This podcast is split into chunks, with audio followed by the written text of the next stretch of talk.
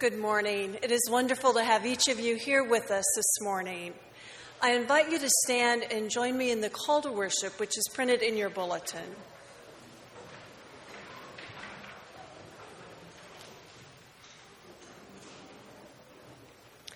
The Son is the image of the invisible God, the firstborn over all creation.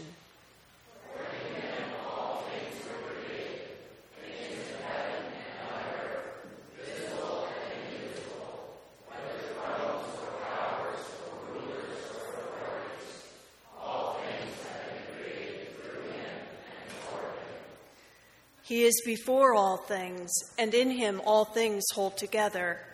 And he is the head of the body, the church. He is the beginning and the firstborn from among the dead, so that in everything he might have the supremacy.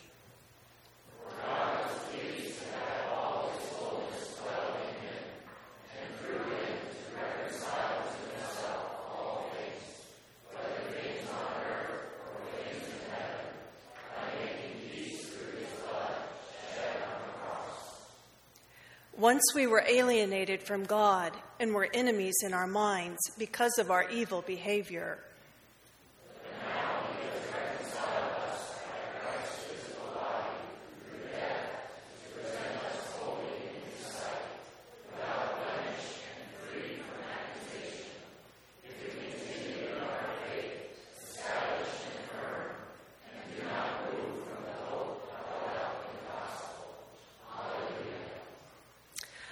God, who makes yourself known both in the stillness and in the busyness of life, we sense your presence here with us now.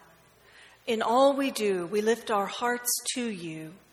Purify our thoughts and strengthen our resolve that we will continually be aware of your reconciling presence and grace in our lives. This we pray in your name. Amen.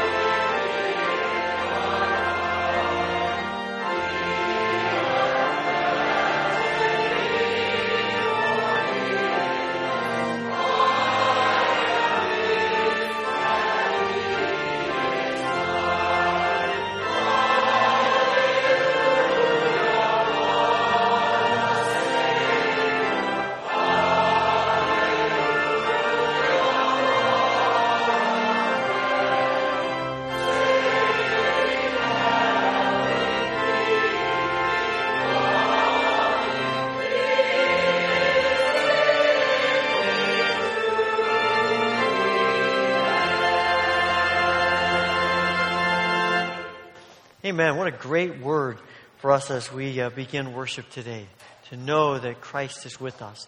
We're so glad that uh, you are here today. We welcome those of you who may be here for uh, alumni family weekend at the college. Welcome those who are watching on the streaming.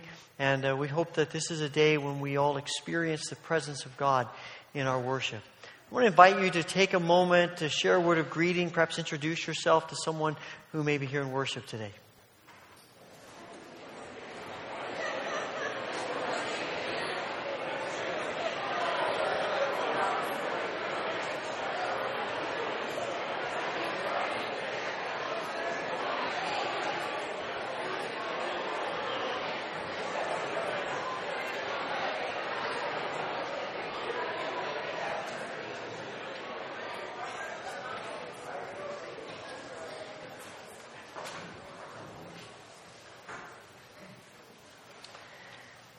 I, just wanted to mention uh, that uh, we are just a few weeks away from beginning our uh, eighth or ninth uh, prayer vigil that we have uh, we've done three weeks, 24 hour a day prayer, and we are preparing the prayer room for this event. Our theme is to pray freely. And as we've been talking about freedom uh, this fall, we want to incorporate that into our time of prayer as well. We're excited about some of the things that we will have in the prayer room, some interactive things uh, there are things in there for all ages. If you haven't yet been a part of, of this prayer event in the past, I was someone was asking me this week about the word vigil and uh, what exactly that means. And I did a little looking up. You know, dictionary.com is a good place to go, and um, it, it, it, talks about having watchful attention. It's often connected to uh, being awake when you would normally be sleeping, and there's often a night vigil that people people use. And it, but it isn't limited to that. But it is this sense of, of a period of time in which everyone is thinking about similar things. Everyone is connected together in some way. And so in this prayer vigil, uh, while we may pray our own prayers, we are connecting our lives and our prayers with others who are with us. So we, you'll be hearing more in the next week or so about uh, beginning signups for this prayer event. And we thank you for your prayers as we get the rooms ready to, for us to gather for this time of prayer together.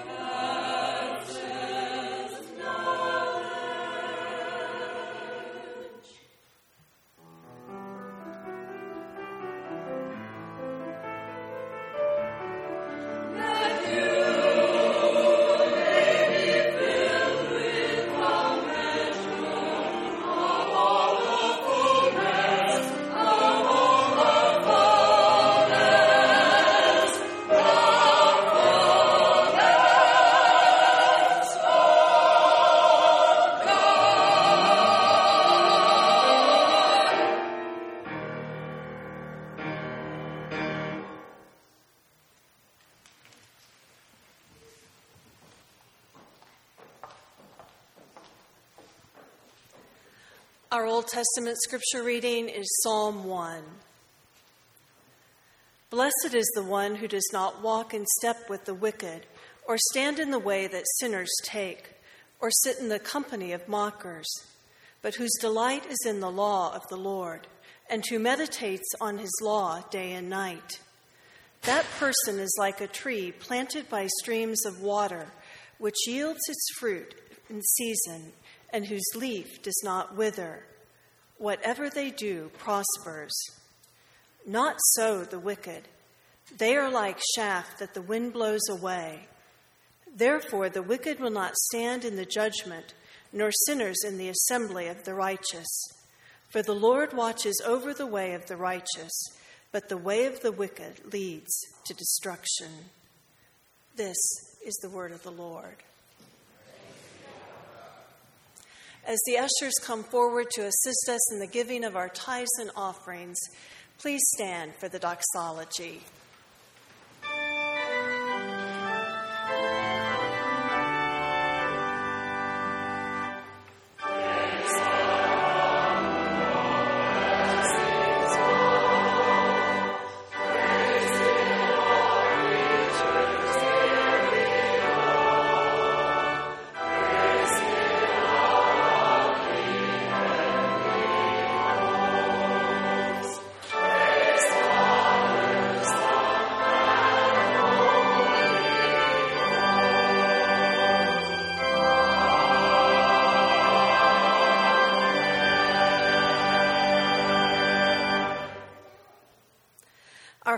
We thank you that you are so generous to us.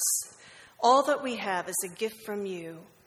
Help us to serve one another so that we may reflect your spirit and your goodness. Amen. You may be seated.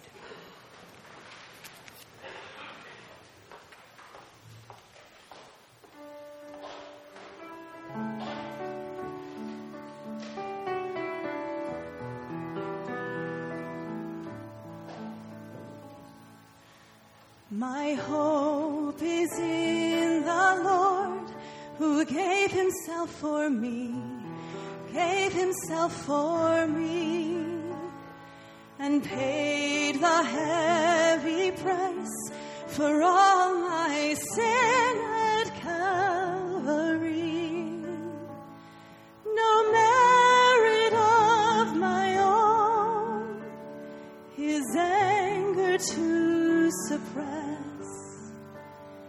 My only hope is found in Jesus' righteousness.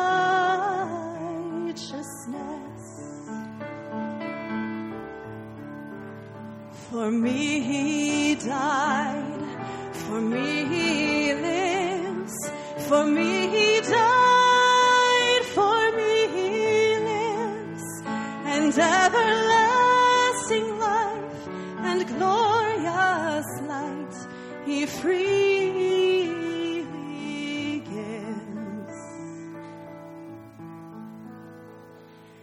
And now for me he stands before the Father's throne, before the Father's throne. He shows his wounded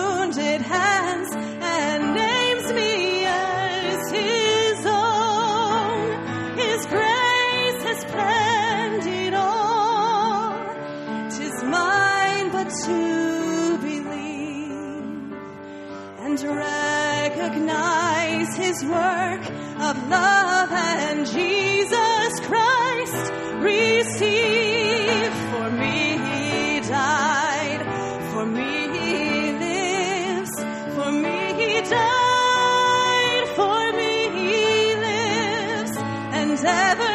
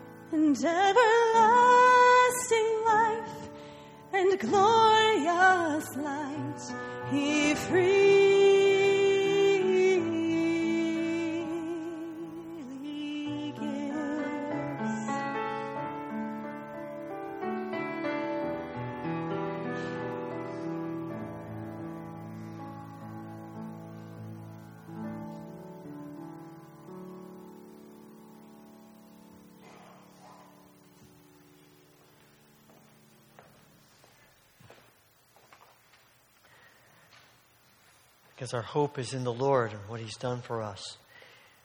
We have confidence to come and to, to be honest with God. And to know that He hears our prayers. And so I invite you to join me in the prayer of confession that is printed in your bulletin as we pray together.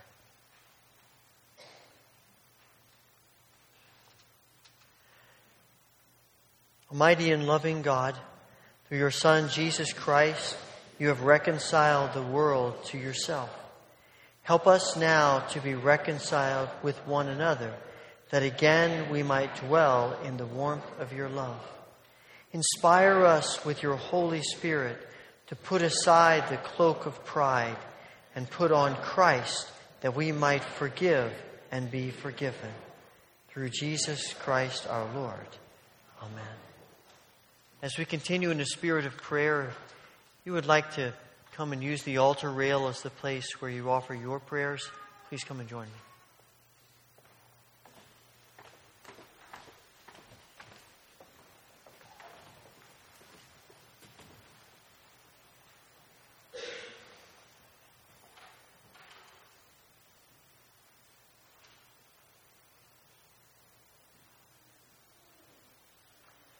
Father, we come in gratitude today. Christ died and he lives, and our lives are transformed. Father, today we, we come and, and ask for your grace to be at work in us and in this world. Open our eyes, Father, to the needs of this world. Open our eyes to the struggles of our own lives. Open our eyes. Help us to see. Father, we pray that you will bring comfort and strength to all who are grieving today in whatever form the grief may come. We pray for your healing grace upon all struggling with health concerns. For Mildred Berry, Doris Esepian, Blanche Weaver, Tammy Dunmeyer, Luke Heisinger, Wade Marsh, Sheldon Emerson, Bob Jobert, Laurel Bucher, Bill Getty, for Warren and Ella Woolsey, for Phil Muker, Mike Raybuck, Bev Rett, Micah Christensen, Linda Roth, Dick Gould, Emily Cricklar, and for others who are on our minds today. Father, we pray for your grace at work in our homes, the places where we work, and all the places we go. Some of us are facing um, new things in the days ahead. It is difficult to leave what is known and comfortable. We pray that we will sense your grace as we move forward. We pray that we will sense your grace leading and guiding and giving us peace.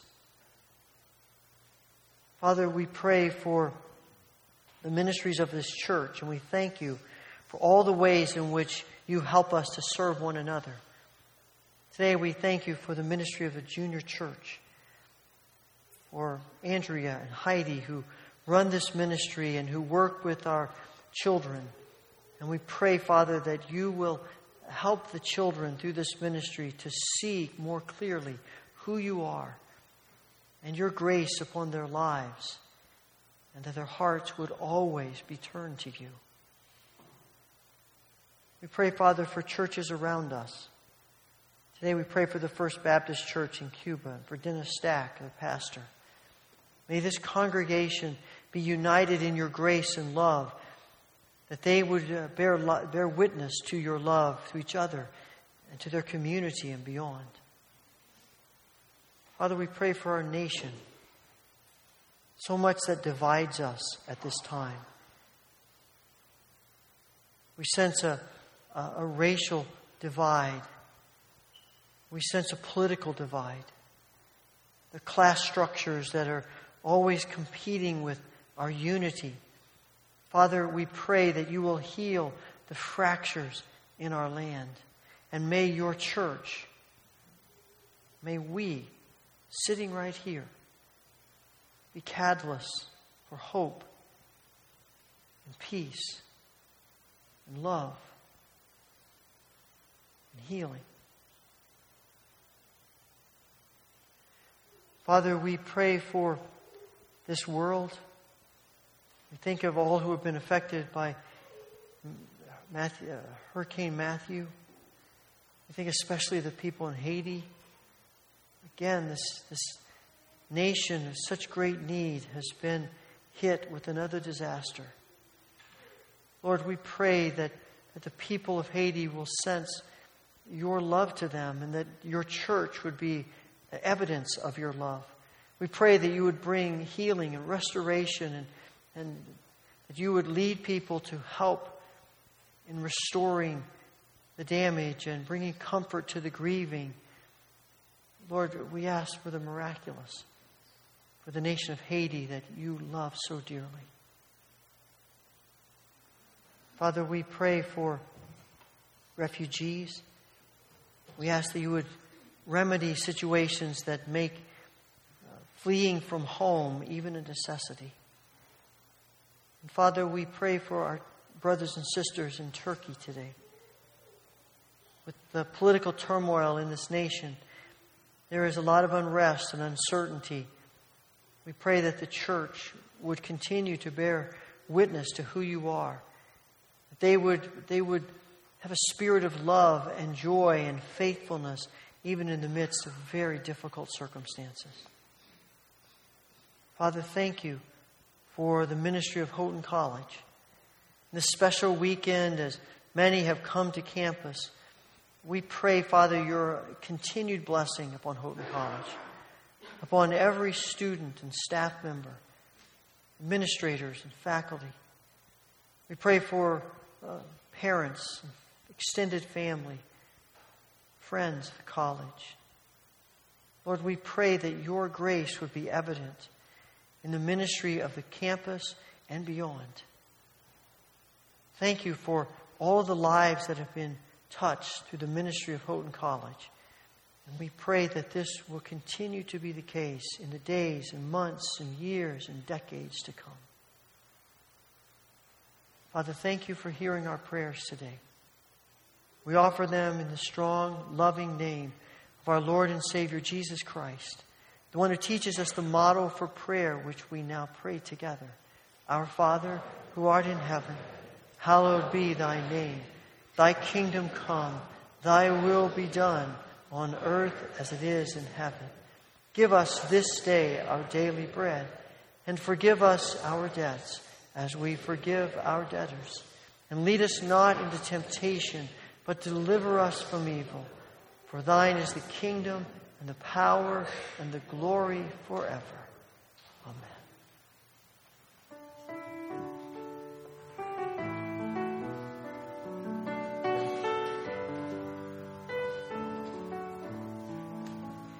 I will glory in my Redeemer, whose priceless blood has ransomed me. Mine was the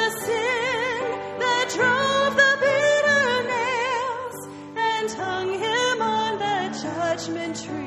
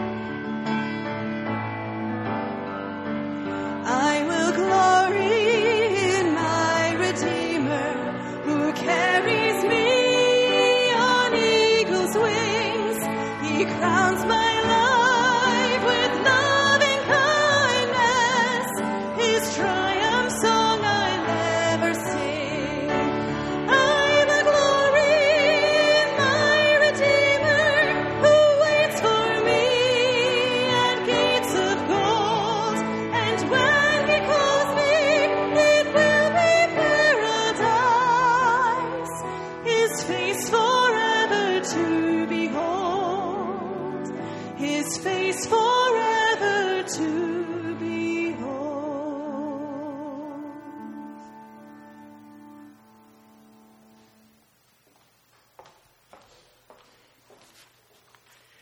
Our New Testament scripture reading is Galatians 5, verses 16 through 26. So I say, walk by the Spirit, and you will not gratify the, defi- the desires of the flesh. For the flesh desires what is contrary to the Spirit, and the Spirit what is contrary to the flesh. They are in conflict with each other, so that you are not to do whatever you want. But if you are led by the Spirit, you are not under the law.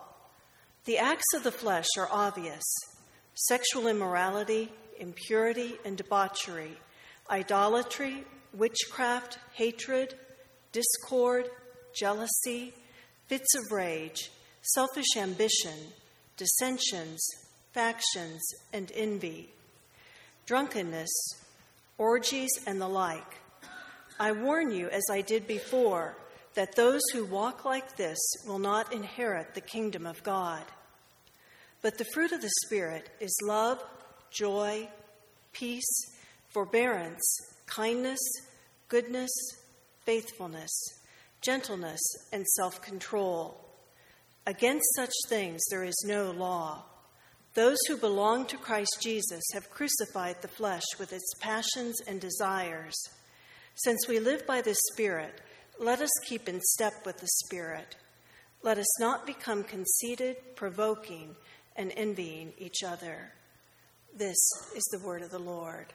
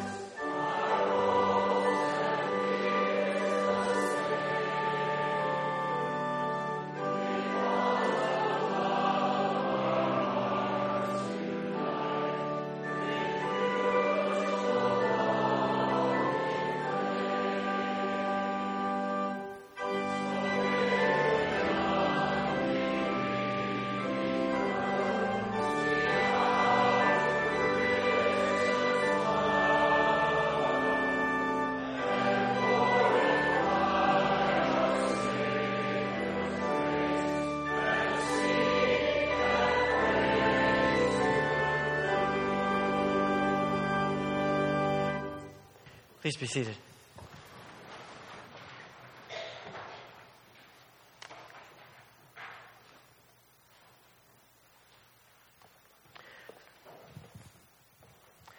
When you think about freedom, what image comes to mind? What does freedom look like to you? I suspect that it has something to do somewhere in our thinking of being able to do what we want to do.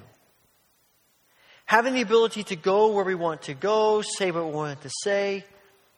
It, that is, in, in a sense, the very definition of freedom.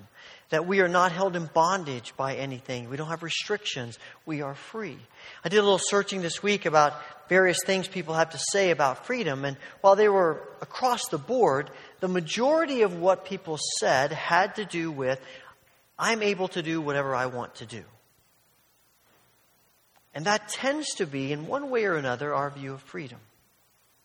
And I think, in one sense, Paul would affirm that in this letter to the Galatians. He has been talking about freedom off and on throughout this letter. I think it is one of the key threads that you see through the letter. In the first four and a half chapters, Paul is saying, You're free. You don't have to be in bondage. As, as folks from some of the people from the Jerusalem church have come and said to them, uh, you, have to, you have to embrace and fulfill every element of the law, of the Old Testament law, and all the laws that we've made about the Old Testament law. If you want to be a, a true believer, you have to embrace all of that first before you can become a Christian. And if you don't do that, then you will always be second class, third class Christian. And Paul says to them, that's heresy. No. The gospel is not about obeying the law, it's about freedom in Christ. And over and over again, he keeps saying to them, You're free in Christ, you're free in Christ. And then you get to verse 13 of chapter 5, and he says, You are free in Christ now. Be careful not to use your freedom selfishly. Be careful not to use your freedom to live selfishly. Because as we find through the rest of this section and what we read today, Paul says people who live selfishly, people who think of freedom in a selfish way, end up living their lives in such a way that what comes out of it is not good things, but sinful things. And so he says in verses 19 to 21, the acts of the sinful nature are these. And he has this whole list. And it's not exhaustive because he gets to the end and he says, and other things like that. He's trying to set the tone for them. These are the things that are that come from a life that thinks of freedom selfishly. And he says the, uh, the acts of the sinful nature, the desires of your sinful nature, they're obvious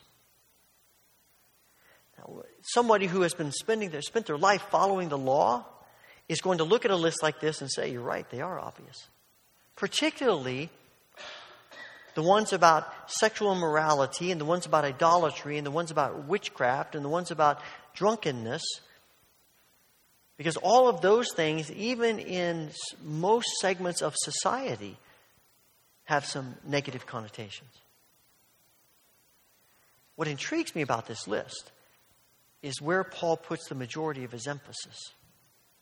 Because the greatest number of things that Paul talks about here are relationship things envy, jealousy, fits of rage, divisions.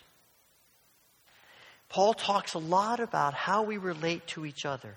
And I suspect for them and maybe for us, that's not always as obvious as some of the other sins we often we you know we categorize the sins. And so we will often say well these some of these things they, now that's really sin. Everybody knows that. These other things well you know these they happen. What are you going to do?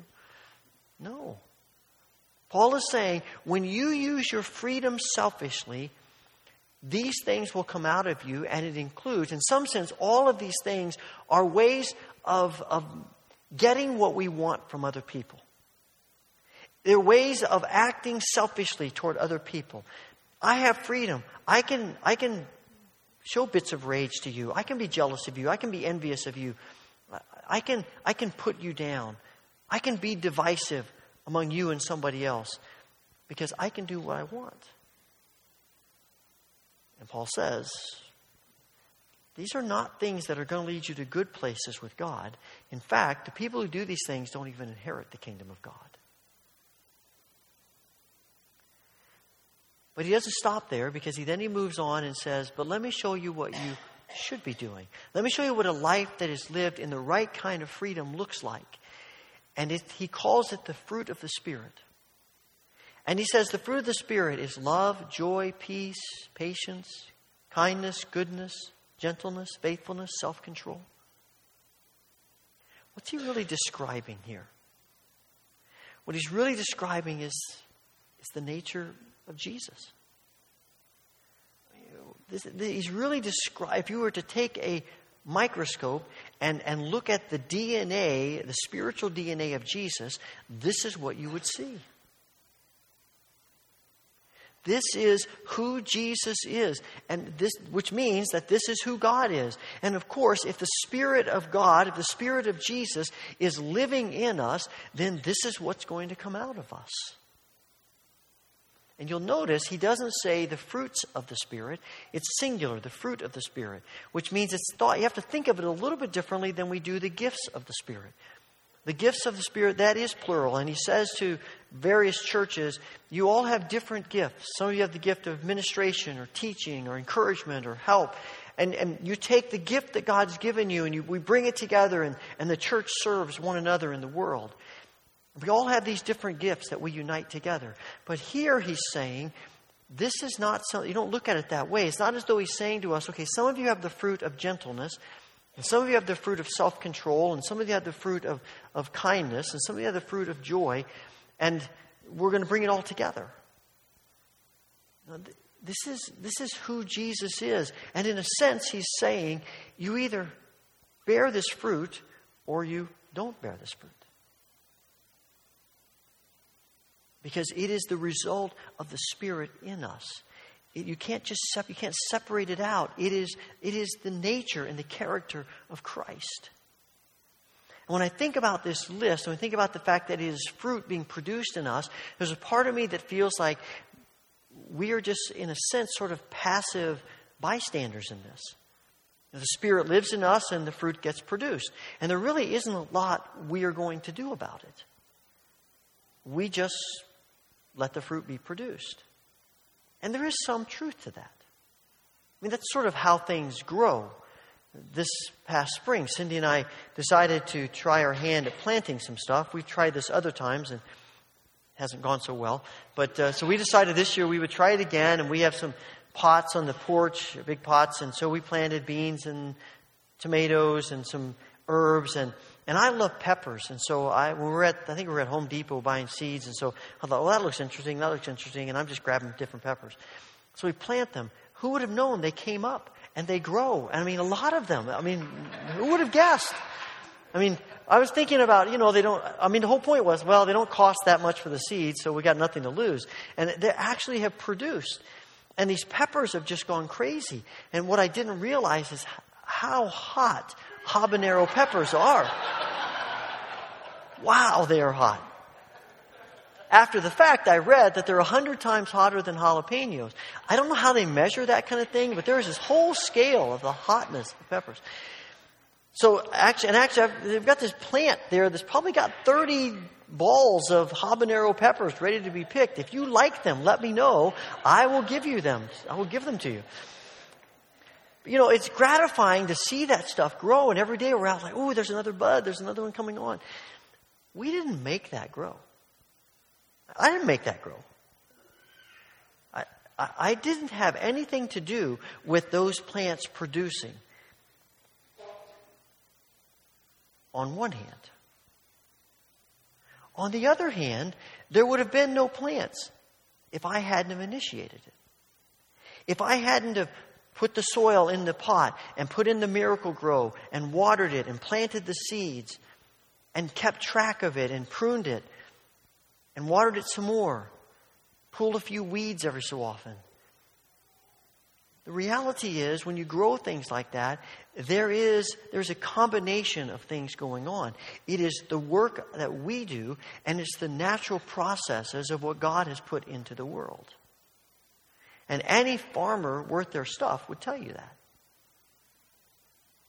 And the fruit of the Spirit is the same thing. We don't produce the fruit. Our responsibility is to prepare the soil of our lives so that fruit can grow. It's the parable of Jesus tells in Luke 8 of the sower who goes out and just scatters seed arbitrarily. And some of it falls on, on a path that's beaten down, and some of it falls in rocky soil, and some of it falls among the weeds. And none of those seeds grow, they all die. But some of it falls on good soil, and that soil, Jesus says, the seeds grow into plants and they produce fruit. There's no difference in the seeds, the difference is the soil. And I think Paul is saying to us if you want the fruit of the Spirit to come out of your life, you have to prepare and nourish and cultivate the soil of your life. I think he says to us that one of the ways we do that is that we crucify our yearning for the sinful nature. In verse 24, he says, Those who belong to Christ Jesus have nailed the passions and desires of their sinful nature to his cross and crucified them there. What intrigues me about that is that he doesn't say Jesus nails our sinful desires to the cross, he says we do that. It's a conscious choice that we make to say, even though I struggle with my sinful nature, even though I wrestle with giving into sin, my sinful nature, deep down in the, in the deepest recesses of my being, I really want to let go of them. He's really talking about the want to in our hearts. It is saying, I, I don't want to yearn for those things because I know that they lead to destruction. I know they lead me away from what God created me to be. I want to let go of them. We will spend all of our lives wrestling with letting go of various part, elements of our sinful nature until Jesus returns and he sets up his kingdom and everything is made right. But we can have victory as we go through our journey. John Wesley talked about the image of, of nailing something live to a cross and cutting it off from the source of its power and watching it shrivel and die.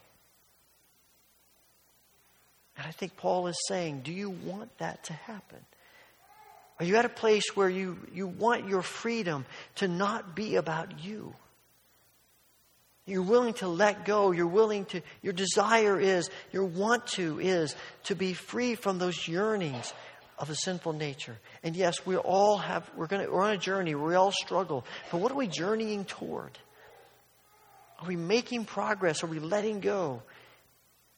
Is our yearning changing?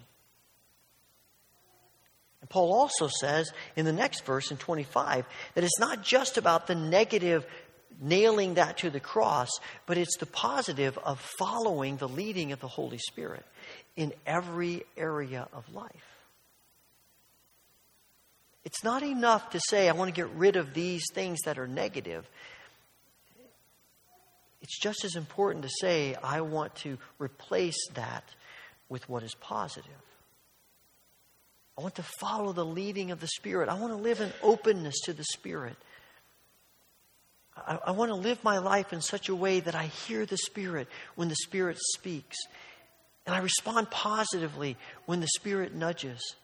My eyes are open to the promptings of the Spirit, and not just when I'm doing spiritual things, but every moment of life. Because God is at work in every moment of life, and the Spirit speaks to us in every moment of life. In order to have that kind of openness to God, there, I think this is where the spiritual disciplines play such a huge role. The spiritual disciplines of reading Scripture, of prayer, of corporate worship, spiritual disciplines of generosity and service. All of the spiritual disciplines create an atmosphere in our hearts that make us more and more sensitive and open to the Spirit. It's one of the reasons we keep doing these prayer vigils. Because it gives us an opportunity together to step back from all the busyness of life and, and, to, and to pray. The first year we did the vigil, and we asked, if you're not familiar, we asked people to reserve at least one hour of time in the prayer room to pray. And most of us were thinking, what are we going to do for an hour praying? We're not used to that kind of time commitment to prayer. But almost to a person that I talked to says, man, that hour went so fast, it wasn't enough. Because there is something about stepping back, something about, about taking time to listen to God, to experience God, to, to let God speak to us. That is vital to creating the kind of soil in which the fruit of the Spirit can be produced. I think there is something related to this of what Paul says in verse 21 about those who, who do the acts of the sinful nature and how they do not inherit the kingdom of heaven. I think what Paul is, is saying is he's not, he's not setting down a law, he's not being judgmental, he's, he's not being a prude about things that we wrestle with. He's simply saying when these things come out of a person's life, it's because that person has decided that their freedom is about self. And that means their life is about self. And when your life is about self, then you really don't want the kingdom of God. Because the kingdom of God is all about God. It is all about, when we, when we think about the kingdom of heaven, when we think about the kingdom of God, when we think about what heaven will be, the question is not, I, I wonder I wonder what heaven will be like and how I might have an influence on it. The question, really, the statement is heaven is God's nature. Heaven is the fulfillment of who God is, all the priorities of God, all the motivations of God, everything that God is. That is the kingdom. And so Paul is simply saying if you've lived your life for yourself now, why would you think you'd want to live for God for all eternity?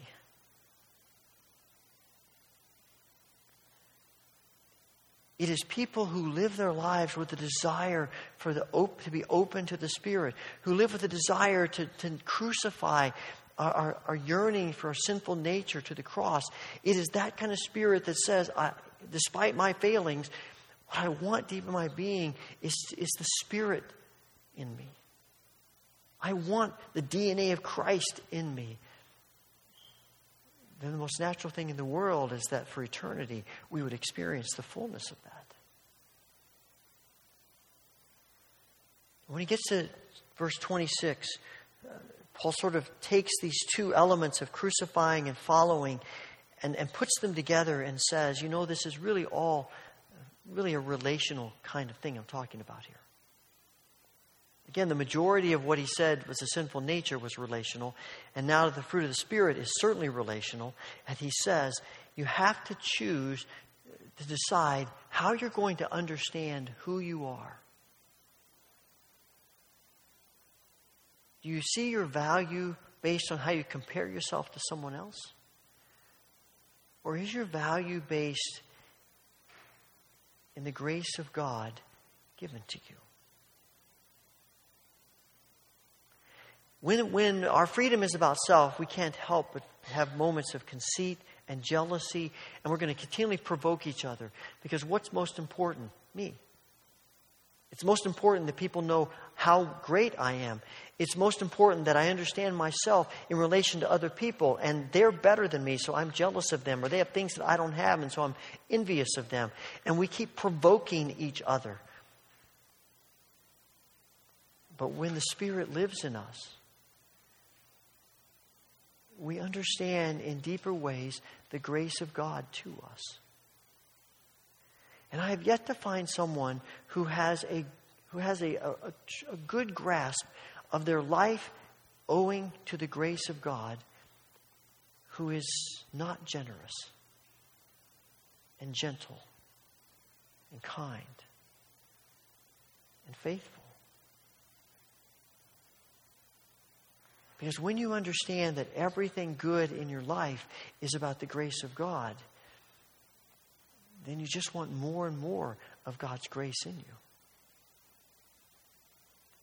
It's what Paul is saying, again, back to chapter 2, verse 20. I no longer live, but Christ lives in me. Why? Because he loved me, and he gave himself for me. And what's fascinating is when you live with an understanding in the Spirit of God's grace, you begin to flourish. You begin to live life as you were created to live it, in all the fullness of, of what God intended us to be. And we live in joy and peace, and we have life. And we don't get, we get bigger and we become more fully human as God created us to be. But the opposite is also true. When you live for self, it, you don't get bigger, you get smaller. You become less human. Because when life is wrapped up in me, that's a pretty small existence.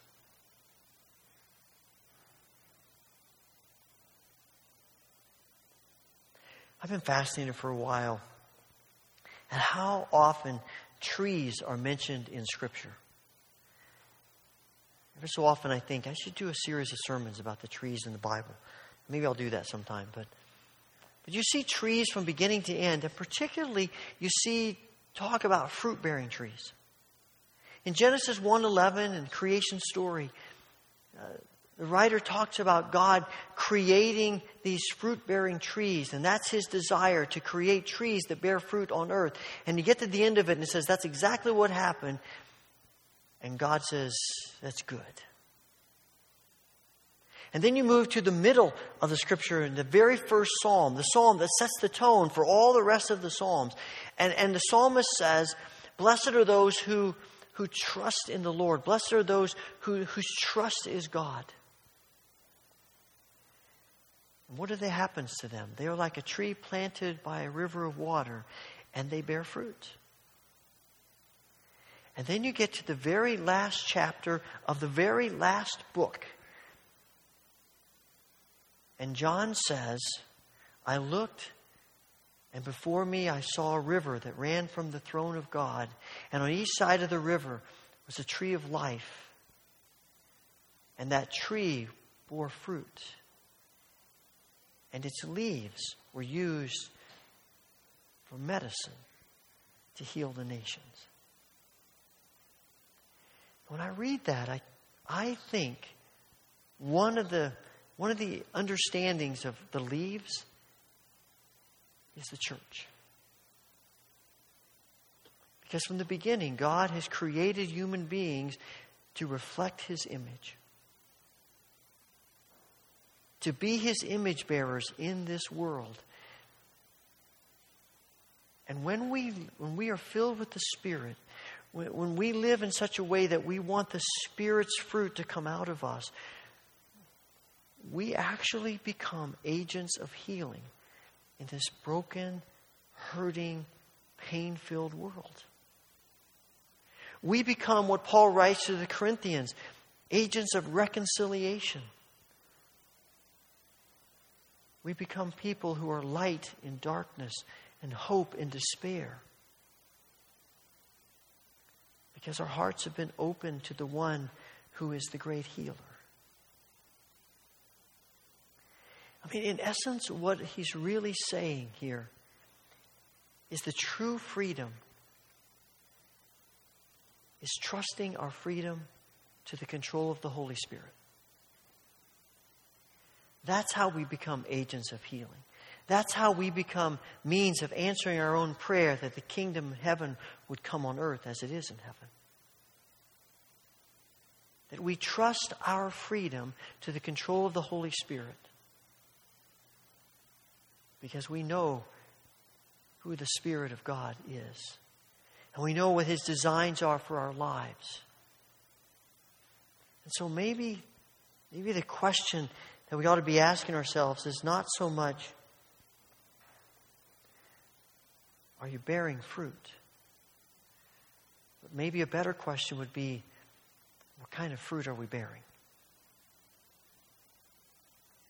When people see the fruit in our lives, whose image do they see? Father, thank you for your desires for us, for life, and fruit, and flourishing. Give us grace, Father, to, to be people who want what you want, that we might experience what you desire for us. We ask this through Jesus. Amen.